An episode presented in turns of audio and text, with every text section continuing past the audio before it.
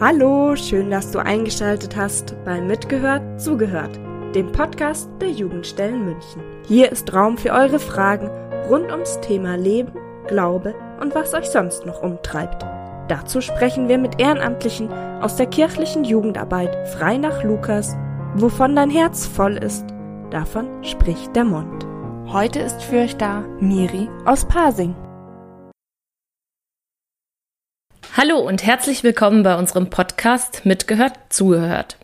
Heute mit dem Thema Lab. Zu Gast ist bei mir heute zum zweiten Mal die Tess aus Bogenhausen. Hallo Tess. Hi Miri. Die Tess ähm, ist wie gesagt aus dem Dekanat Bogenhausen. Sie ist außerdem im Vorstand des BDKJ in der Stadt und Region München. Sie hat Theaterwissenschaften studiert und studiert jetzt Theologie. Sie ist 23 Jahre alt und begeistert vom Larpen. Larpen ist etwas, das nicht jeder kennt, deswegen beginnen wir jetzt mal mit drei Schlagwörtern, die dir zu diesem Thema einfallen.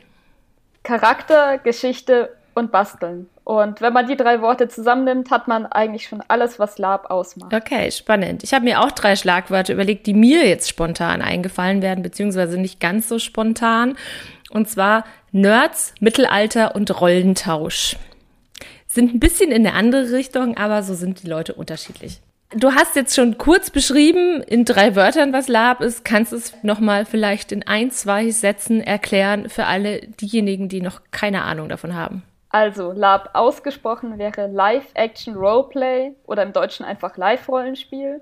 Mache beschreiben es als eine Mischung aus Impro-Theater und einfach Spiel, Rollenspiel, wie man es aus dem Computer kennt. Insgesamt ist es eine Welt, die von Spielleitern aufgebaut wird und eine Geschichte, die von den Spielern belebt wird die meisten, die davon schon mal was mitbekommen haben, denen geht's wahrscheinlich ähnlich wie mir und die denken als erstes mal an Mittelalter. Wie ist es denn mit den Genres im Lab? Spielen die alle im Mittelalter? Nein, es gibt un eigentlich unendlich viele Genres. Man kann es super spezifisch machen, dass man jetzt ein Lab zu einem gewissen Tag in einem gewissen Jahr veranstaltet. Oder man macht es ganz allgemein oder setzt es in ein Fantasy, Science-Fiction-Setting. Dann gibt es auch noch viele, die sehr realistische Settings bevorzugen, weil sie einen eher pädagogischen Sinn dahinter anstreben. Spannend. Jetzt mal bei so einem Fantasy-Setting. Da geht es ja dann wahrscheinlich um Zauberei, Magie und so. Wie kann das denn umgesetzt werden? Also Beispiel, ich bin jetzt ganz neu im Lab, möchte das ausprobieren, bin jetzt das erste Mal dabei und plötzlich steht da jemand vor mir, der sagt, er ist ein Zauberer. Wie funktioniert das? Weil äh, der kann mich ja nicht wirklich verzaubern.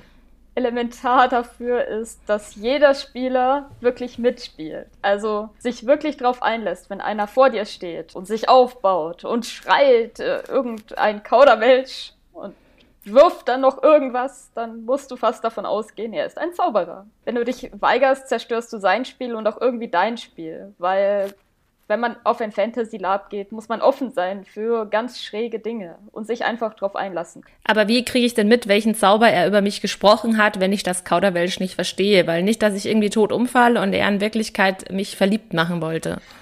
Ja, da gibt es eigentlich zwei große Varianten. Hauptsächlich ist es so, dass man sich auskennt, dass eine Welt in den großen Labs zumindest gebaut wird. Und dann weißt du, der Zauberspruch bedeutet dies oder äh, das ist ein Schwarzmagier, der spricht das, also passiert das. Wir, die wir ja für Anfänger Lab gestalten, haben das etwas anders gelöst. Bei uns kriegt man einen kleinen blauen Zettel, wo dann die genaue Wirkung draufsteht. Einfach damit man nicht völlig überfragt dasteht, sondern dass es relativ einfach ist, dem zu folgen, was passiert. Einsteigerlab klingt gut, damit man reinkommt. Für mich klingt es trotzdem noch so aufwendig, weil ich brauche da eine Rolle, ich brauche da irgendwas zum Anziehen und äh, ich muss ja wissen, um was es in dieser Welt geht. Äh, wie schätzt du denn ein, wie aufwendig das denn ist, bei einem Lab mitzumachen?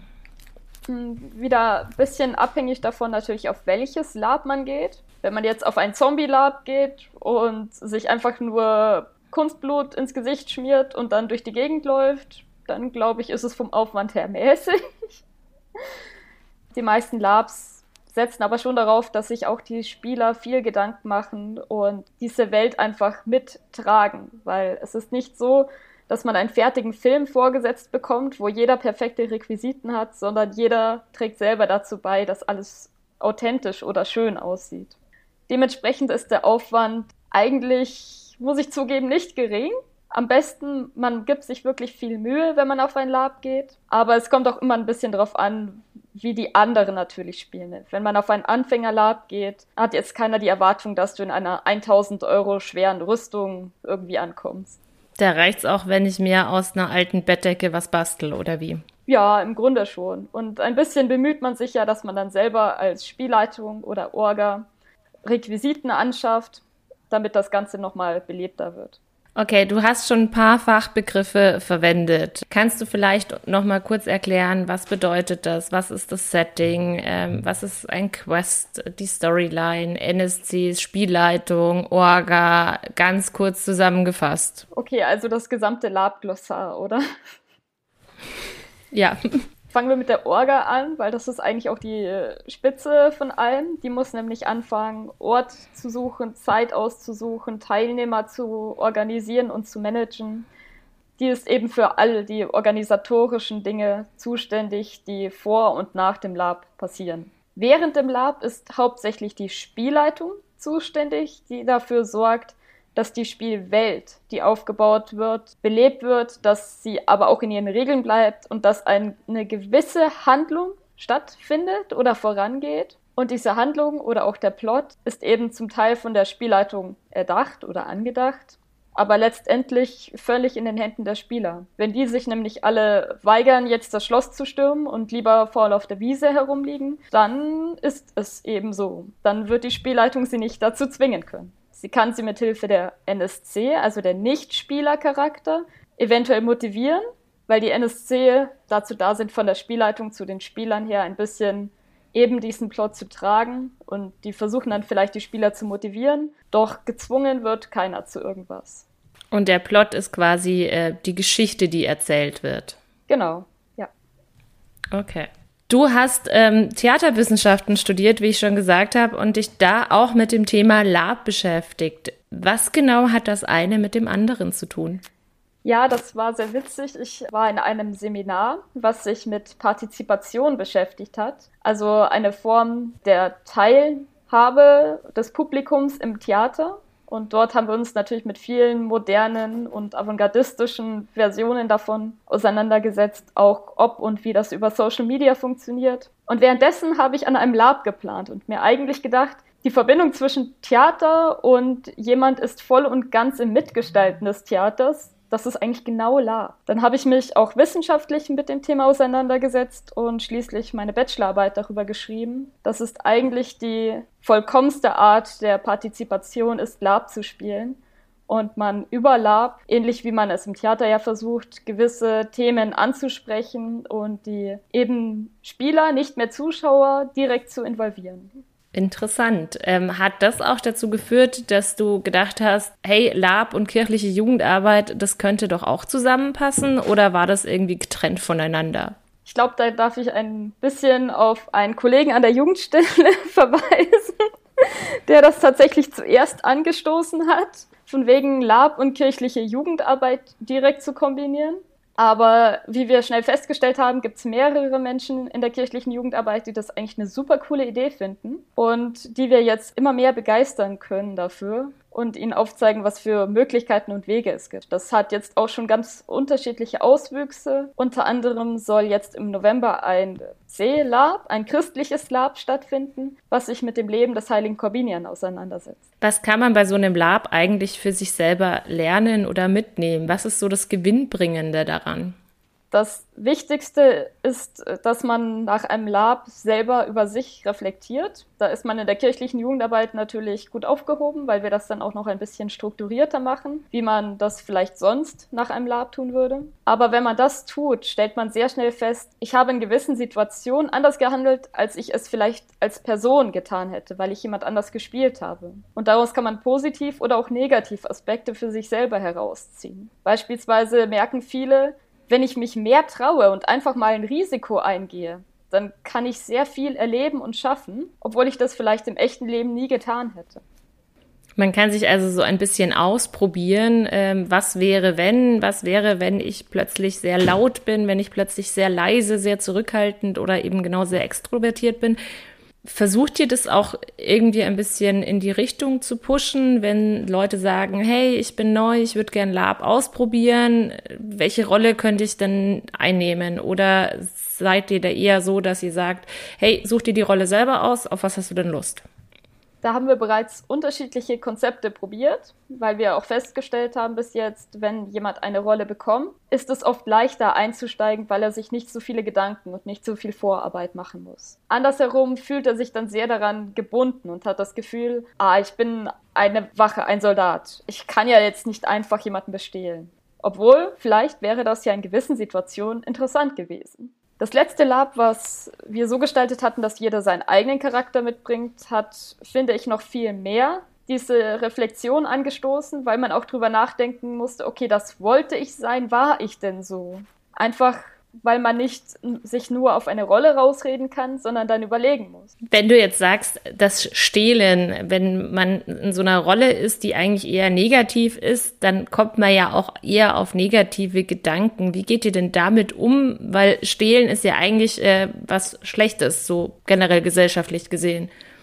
Ja, das stimmt. Genauso wie Leute überfallen, ihnen Betrügereien anhängen etc. Allerdings muss man auch sagen, es ist ja irgendwie was ganz Menschliches, dass man mal ausspielt und ausprobiert. Und das Lab ist eine wunderbare Gegend dafür, einfach mal zu spielen und zu probieren. Und ich muss zugeben, nicht immer, aber in vielen Fällen kommen ja dann die Leute auch, also kriegen oft Konsequenzen für ihr schlechtes Handeln.